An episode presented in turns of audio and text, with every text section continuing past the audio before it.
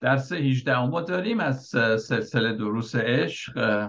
با این آیه شروع می کنم، خروج باب 33 آیه 11 که میگه خداوند با موسی رو در رو سخن میگفت چنانکه کسی با دوست خود سخن بگوید.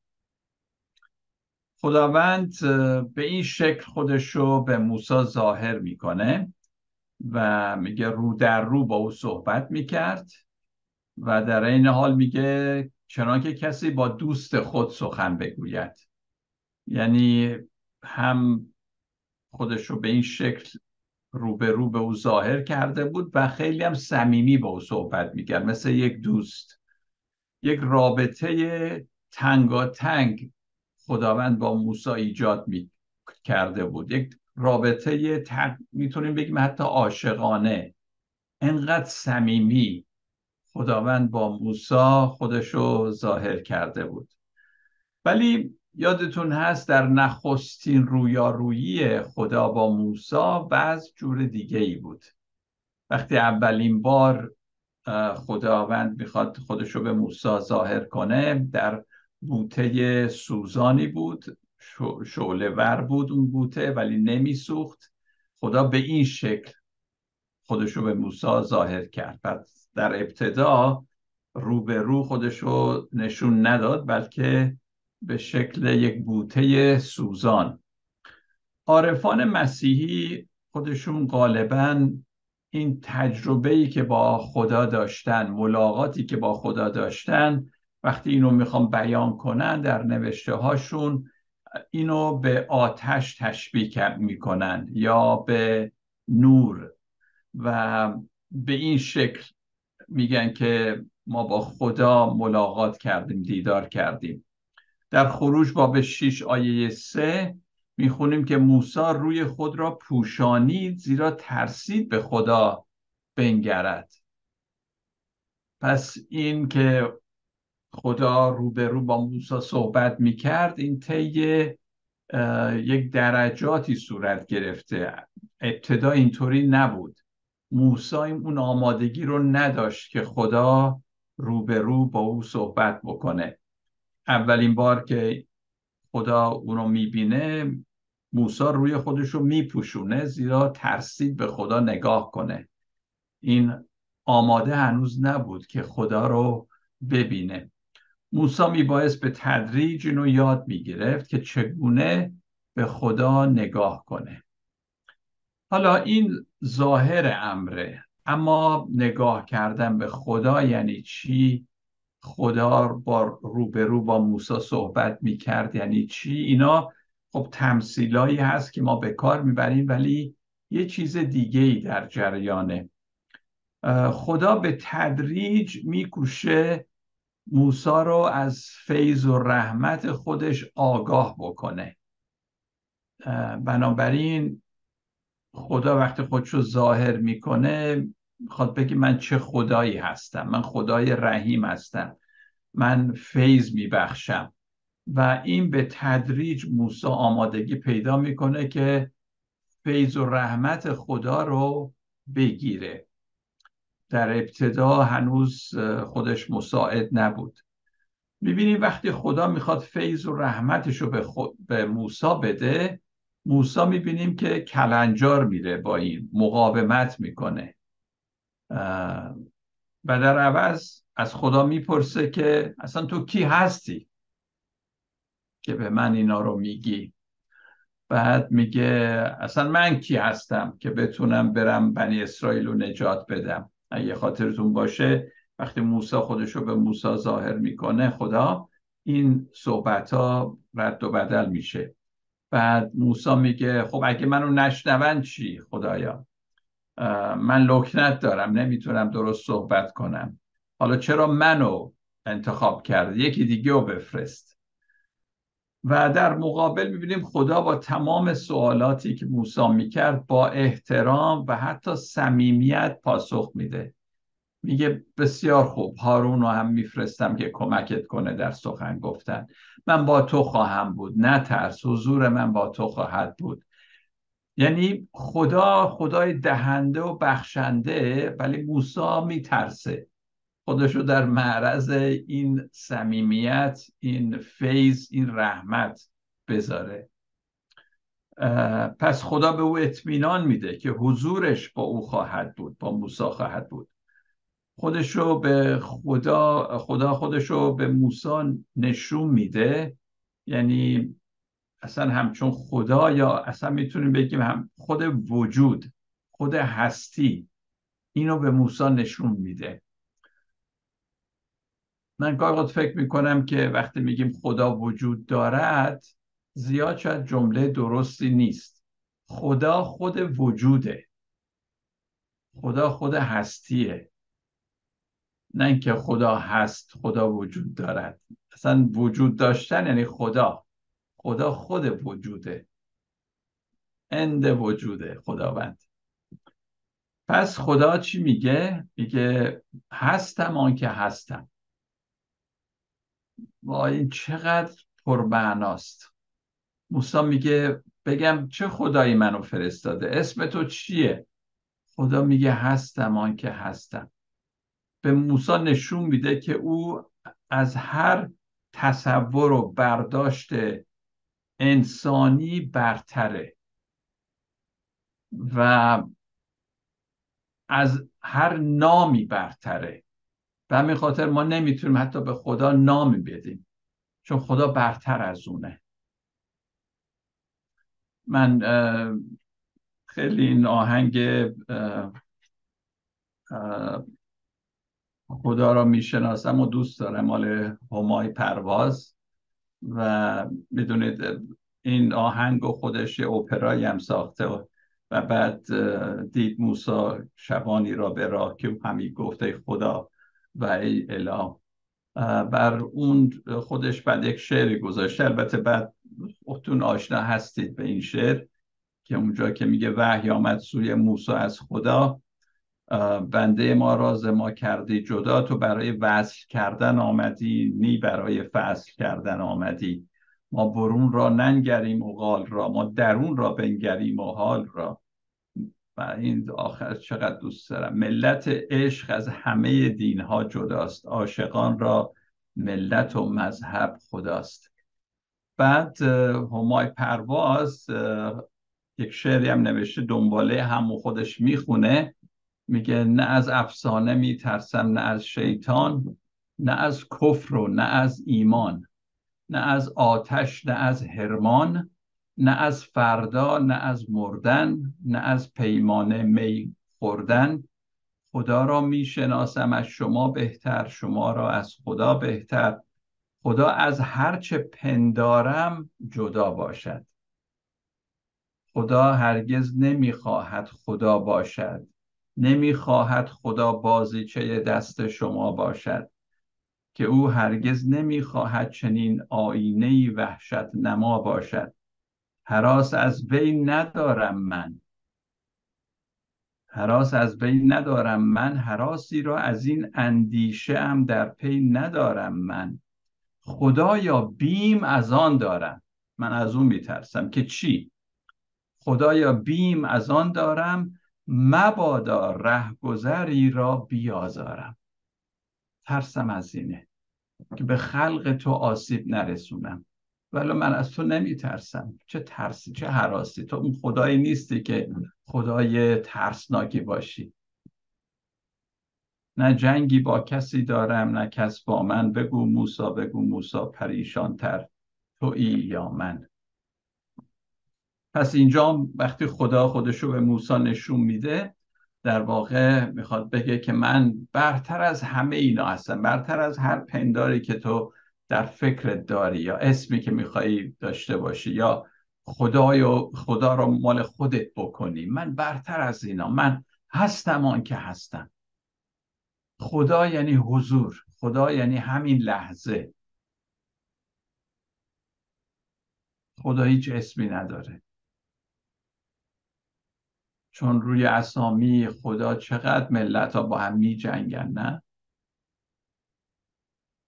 خدا اسمشو نگفت که نکنه سر اسمشم دعوا بشه. پس در طی زندگی موسی خدا به تدریج به او یک آزادی داد که از خودشم رها بشه، که بعد بتونه قوم اسرائیل را رهایی بده. عزیزان، تا ما خودمون درونن رها نشیم نمیتونیم رها بخش باشیم، رهایی بخش باشیم، نمیتونیم کاری انجام بدیم. از درون شروع میشه. پس خدا موسی رو آماده میکرد برای اون روزی که در برابر فرعون که خودشو مالک زمین و آسمان میدونست، از دست فرعون قوم بنی اسرائیل را آزاد بکنه. پس خدا به او وظیفه خاصی محول میکنه به این شکل که این کار رو بکنه، ولی اول باید خودش روی موسی کار بکنه. موسی باید با تمام وجود رهایی رو بچشه، تجربه بکنه که بعد بتونه رهایی دهنده باشه، رهاننده قوم باشه. و عزیزان، واقعا برای ما ایماندارانم همینه. اگه ما میخواییم وسیله نجات مردم بشیم، اگه میخواییم مردم رو نجات بدیم، خود ما باید از خیلی چیزها رها بشیم، نجات پیدا بکنیم.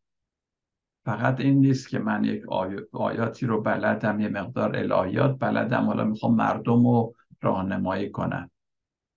خودم اکثرا چی میشم؟ مانع میشم. باید خودم رو درک کنم، باید بذارم خدا منو از درون رها بکنه، آزاد بکنه. برای به وجود آوردن آزادی، آرامش و عدالت در دنیا لازم اشخاص آزادی درونی عمیق را کشف بکنن تا بتونن در برابر این همه ظلم و ستم و مرگ خودشون زنده بمونن و بتونن کاری انجام بدن. بسیاری از مردم در چنین اوضاعی نمیتونن دوام بیارن، خسته میشن، بدبین میشن، عصبانی میشن، دنبال ایدئولوژی های گوناگون میرن. لازم نیست جایی بریم، ما باید خدا رو مثل موسی روبرو ببینیم و بذاریم خدا در ما عمل بکنه، خدا عمیقا در ما عمل بکنه، خدا ما رو آزاد بکنه، رها بکنه از نفس کاذبی که داریم که همیشه مانع راه خداست. در اینجاست که دوباره رابطه بین خدمت کردن به مردم یعنی عمل و دعای شخصی و مراقبه و کانتمپلیشن به اصطلاح، این یک موازنه بین این دوتا باید باشه. یعنی من فکر کنم عزیزان، زندگی من نوعی، من که ایماندار به عیسی مسیح هستم، پیرو به مسیح هستم، اینه که واقعا در خلوت خودم با خدا خلوت کنم و بذارم خدا منو حسابی بچلونه، با من صحبت کنه، مراقبه، مدیتیشن، بتونم از نظر روحی قوی بشم. بعدم باید به مردم خدمت کنم. ولی اگه فقط درون خودم باشه و هی بخوام به خدا نزدیک بشم ولی عملی خدمتی از من سر نزنه، اون موقع به قول یه نفر میگه یبوست روحانی ما میگیریم و عملی نمی کنیم، کاری نمی کنیم. باید این فعالیت و همینطور رازگاهان بودن در حضور خدا جفتش مهمه. اگه اولی رو نداشته باشیم، در حضور خدا موندن، اینا خیلی زود برن اوت میشیم، خیلی زود از پادر میاییم. خدمت کردن به مردم واقعا انرژی میخواد و بهترین نمونه ما عیسی مسیحه. گاهی اوقات میخونیم که عیسی به بالای کوه میرفت و تا صبح در اونجا با خدا راز و نیاز میکرد، تقویت میشد که بعد بتونه بیاد پایین کوه و فعالیتش خودش رو انجام بده.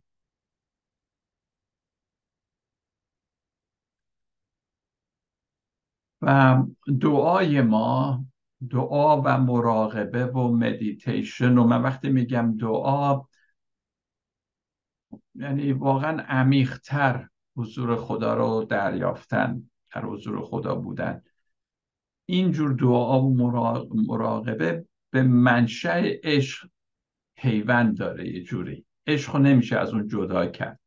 به کسانی که فعالیت میکنن یک همچین عشقیه که اجازه میده به خدمتشون ادامه بدن و مایوس نشن.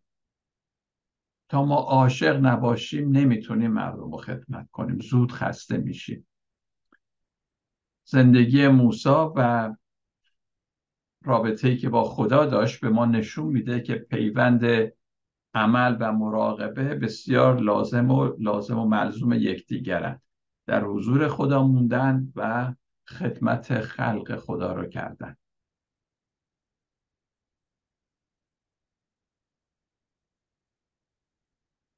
عزیزان، همینجور که گفتم، برای اینکه ما در دستای خدا وسیله مفیدی باشیم و خدا بتونه ما رو به کار ببره، ما باید دائم در عشق بمانیم.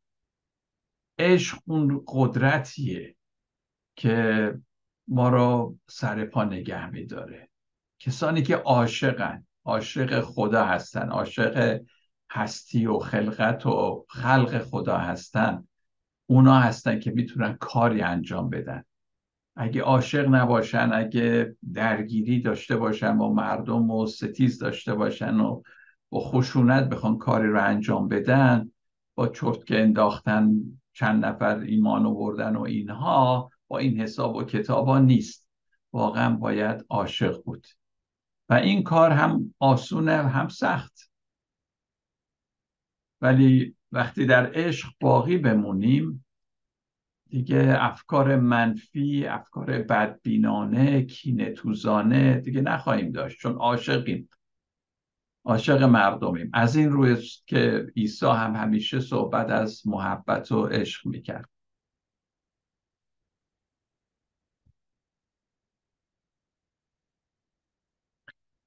این رفتارهای منفی، خشونت‌ها از کجا سرچشمه میگیره؟ از فکر ما هست.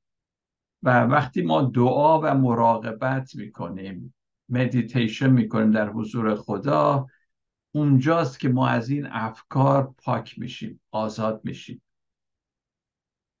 واقعا قدرت داره وقتی ما در حضور خدا میمونیم و عمیقا میخواییم با او دیدار کنیم. اونجاست که این افکار زدوده میشه، پاک میشه. پس ما واقعا نیاز به این رازگاهان داریم، بودن با خدا هر روز. باید یاد بگیریم افکار خودمون رو اینطوری زیر کنترل روح القدس بیاریم و به قول پولس فکر مسیح را داشته باشیم. اگه چنین نکنیم دید ما از اوضاع و وقایع درست نخواهد بود. من فکر کنم عشق و حقیقت با هم کار میکنن. عشق و واقعیت با هم. وقتی عاشقی واقعیت ها رو میبینی درست. وقتی نیستیم دید ما هم، اونجور که باید نیست و واقعیت ها رو نمیبینه. یک عارفی هست، عارف مسیحی، که من تو درسای گوناگونی که تا حالا دادم ازش نقل قول کردم، ذکرشو کردم، به اسم یوحنای صلیبی بهش میگن، جان آف د کراس به انگلیسی.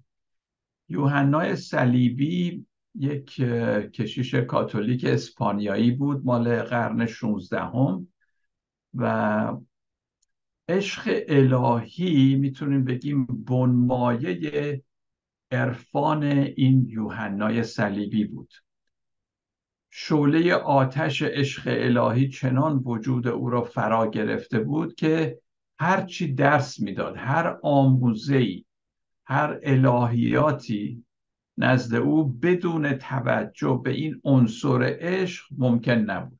یعنی هر چی تو میگفتی از این کانال عشق باز میگذشت. خودش هم همینطور هر تعلیمی میداد. واقعا این شخص بی‌نظیریه و گذر از مراحل سیر و سلوک که خودش عارف بود، همراهی بدون همراهی عشق ممکن نبود براش. او از عشق به منزله یک عطیه شادمانی الهی یاد میکنه که هم درد و هم درمان هست. شادی، معرفت بخشی، همانندی بین عاشق و معشوق، حیات بخشی، اینا از مهمترین ویژگی های آموزه عشق یوحنای صلیبی است. اگه میتونید انگلیسی بخونید جان آف د کراس اشعار خیلی قشنگی هم داره. یوحنای صلیبی به محو و فنا شدن در مسیح به عنوان رهبر واقعی عشق تأکید زیاد میکنه و اصرار فراوان داره که و کسی را عاشق حقیقی میدونه که در اختیار و در تملک خداونده. او دائم از عشق الهی همچون الگویی برای هر نوع عشق انسانی سخن میگه و همینطور هر نوع نزدیکی به خداوند، برای نزدیکی به خداوند عشق انسانی را هم لازم میدونه، یعنی هم در خداوند هست هم در انسان و عشق خداوند الگویی هست برای همه عشق‌های دیگه که روی زمین قرار داره. اگر از هیچ نوع عشق انسانی ما بهره‌ای نبرده باشیم شاید دشوار هم باشه که بتونیم به خدا همچون عشق نزدیک بشیم. افرادی که در کودکی از عشق محروم بودن گاهی اوقات طول میکشه تا واقعا بتونن قبول کنن که خدا عشقه، خدا محبته.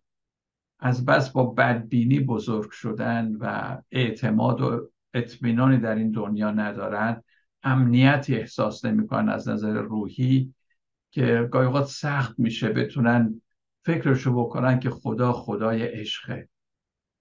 بیشتر خدای غضبناک رو مصور میکنن در فکرشون و البته بعد از اینکه چشیدن فیض خدا رو فهمیدن، فیض کم کم در اینا میتونه کار بکنه و اونها رو عوض کنه، ولی در ابتدا ممکنه مشکل داشته باشن با اینکه بتونن خدا رو عشق بنامند و خدایی که عاشق به جانمون هاست. اگه ما هرگز نذاشتیم خدا دوستمون داشته باشه هرگز نخواهیم تونست مردم را عمیقا دوست بداریم. هرچی بیشتر بذاریم خدا ما را دوست داشته باشه و بپذیریم و بگیم واقعا خدا عاشق به جان ما هست، بذاریم این پروسه عملی بشه، بهتر میتونیم مردم را هم دوست داشته باشیم. یک قطعه شعر زیبایی از یوحنای صلیبی هست، من سعی کردم ترجمهش بکنم و خیلی عرفانیه، خیلی سخته اینا رو آدم بتونه ترجمه کنه، ولی اینطور میگه که آنگاه که به من نگریستی، یوحنای صلیبی به خدا میگه، آنگاه که به من نگریستی چشمانت فیضت را در من حک کرد، حکاکی کرد، حک کرد. با این نگاهت تو بار دیگر مرا دوست داشتی و چشمانم را گشودی تا من نیز، اینجا رو دقت کنید، چشمانم را گشودی تا من نیز عاشق چیزی شوم که تو در من میبینی. یعنی تو عاشق اون وجود من هستی، حالا چشمان من رو باز کردی که منم بتونم عاشق همون چیزی باشم در من که تو عاشقش هستی. بگذار با هم پیش رویم تا خود را در زیبایی تو ببینم. اشعار خیلی قشنگ عرفانی داره یوحنای صلیبی. و اما شاید این قطعه شعر رو بتونیم یک کمی تفسیرش کنیم، معنیش کنیم، یه همچین چیزی میشه کاربردیش کنیم. میگه تو بخشی از خودت را باید به دیگری بدی و بخشی از خودت را در دیگری هم ببینی. به این شکل و این اجازه میده دیگری هم متقابلا همین کار رو بکنه. ما خیلی با همدیگه در تماس هستیم. تو توقع یا نیازی از دیگری نداری که اگه واقعا بخشی از وجود تو به اون دادی، محبتش کرده، اونم حتما همین کار رو با تو بکنه، چرا که میدونی که هر دوی شما، هم من هم اون طرف مقابل، در یک عشق و نگاهی بزرگتر سهیم هستیم. پس من هیچ توقعی ندارم، چون جفتمون در اون عشق هستیم. خدای عاشق، عاشق هر دوی ما هست. عشق کسی که خلأ ما را پر می سازد، عشق خلأ ما را پر می سازد و همینطور تراوت درونی به ما می بخشد. به عبارت دیگه عشق خودش پاداش خودشه. یعنی وقتی تو عاشقی دیگه پاداشی نمیخوایی، یعنی چه پاداشی بهتر و بزرگتر از خود عشق؟ همین که دوست داری، عاشقی، خودش پاداشته دیگه، پاداش دیگه ای لازم نیست. اصلا چی بدن که برتر از این باشه؟ به قول خیام: من در عجبم ز می فروشان که به ز آنچه فروشند چه خرند.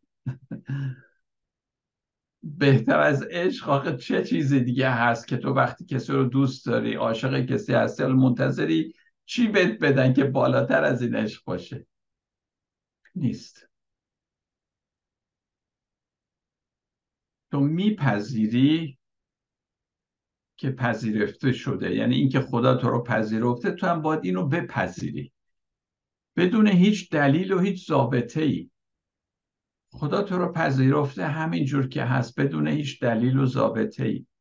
خدا حتی تو رو دوست نداره که شرطی هم بذاره براش که به این شرط تو رو دوست خواهم داشت. این کلیدی است که اون گرهی که در من و در دیگران است باز میکنه و ما را به خدا هدایت میکنه.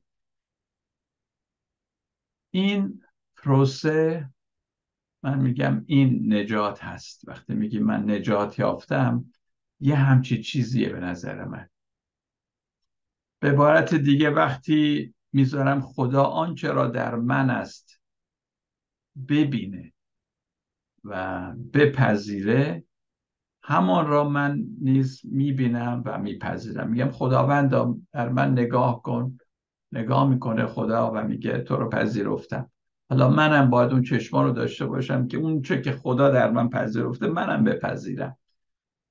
و حتی از اینم بیشتر، من هر چیزی رو به همین گونه میبینم و میپذیرم، نه فقط در خودم بلکه در جاهای دیگم، همونجور که خدا میبینه. با چشمان خدا همه چیز رو دیدن. از همین روز که مهمه که ما اجازه بدیم خدا واقعا ما را همونجور که هست ببینه، با زخمامون اونجور که هست، عریان ما را ببینه. و گاهی اوقات لازمه که ما یکی غیر از خدا یکی دیگه هم داشته باشیم که بتونیم شخصیت خودمون رو براش عریان بکنیم. یه گفته‌ای هست میگه خیلی قشنگه، میگه اگه من شخصیت خودم رو برای تو عریان میکنم، یعنی هر چی هست میگم بهت، ترسایی که دارم، احساس گناهی که دارم، خلافکاری هایی که کردم، وقتی همه رو بهت میگم، میگه کاری نکن که از تو خجالت بکشم. دوست واقعی اینه. ما غیر از خدا باید یه همچی کسی هم داشته باشیم که راحت ما رو لخت و عریان ببینه، شخصیت ما رو، ولی در کنار ما باشه. خدا اینطوریه. خدا اینطوریه. ای کاش ما بتونیم به این شکل باشه.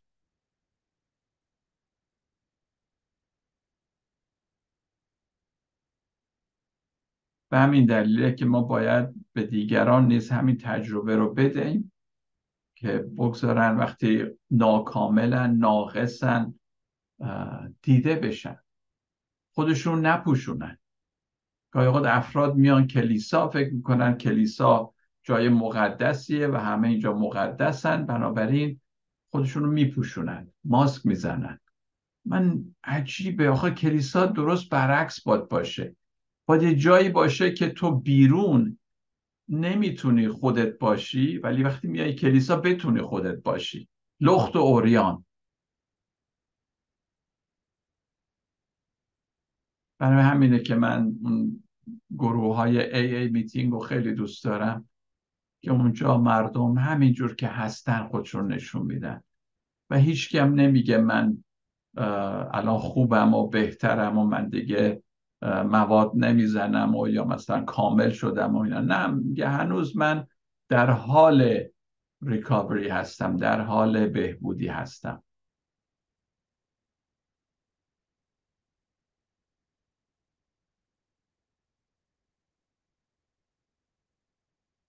فقط به این شکله که ما واقعا به این راز دگرگون کننده فیض پی میبریم که فیض خدا چه کارها میکنه. این همون چسبیه که همه عالمیان رو به هم میچسبونه، این حالت عریانی در حضور خدا و عشقی که خداوند میده یه حال خوبی داره که آدم راحته در حضور خدا، میدونه که خدا قضاوتش نمیکنه، میدونه که خدا خدای عشقه و هر چقدر از او دور شده باشی باز تو را میپذیره. چنین عشق آزاد و بدون شرط تنها عشقی است که ما را عمیقاً دگرگون میسازه، عشقی که آزاد و بدون شرطه. همه ما در واقع تشنه همچین عشق هستیم. آیا عزیزان شما دوست ندارید یه نفر شما رو همینجور که هستی دوست داشته باشه؟ چه آدم احساس راحتی میکنه. من همینجور که هستم یه نفر عاشق منه. اینه که وقتی دو نفر اول با هم دیگه عاشق و معشوق میشن چه دنیای زیباییه، به هم دیگه اعتماد دارن، همینجور که هستن هم دیگه رو دوست دارن. خدای همچین کسی هست که عاشق ماست و میخواد که عشق بین ما و خدا باشه، نه ترسی از اون ندارم. تو این شعر خوندیم بلکه عشق هستش، رابطه ای که بین ما هست. همه ما تشنه این عشق هستیم. میدونید چرا؟ چون در ابتدا برای چنین عشقی ما آفریده شدیم، از اصل ما دور افتادیم، اصل ما عشق هستش، به همین خاطر لهله میزنیم، تشنه یک همچین عشقی هستیم و هرگاه این عشق را به زندگی خود راه بدیم خودمون یک مجرایی میشیم برای رسوندن اون عشق به دیگران، از ما به دیگران هم میرسه. در واقع دیگر هیچ چیز برای ما جذابتر و مهمتر از عشق نخواهد بود.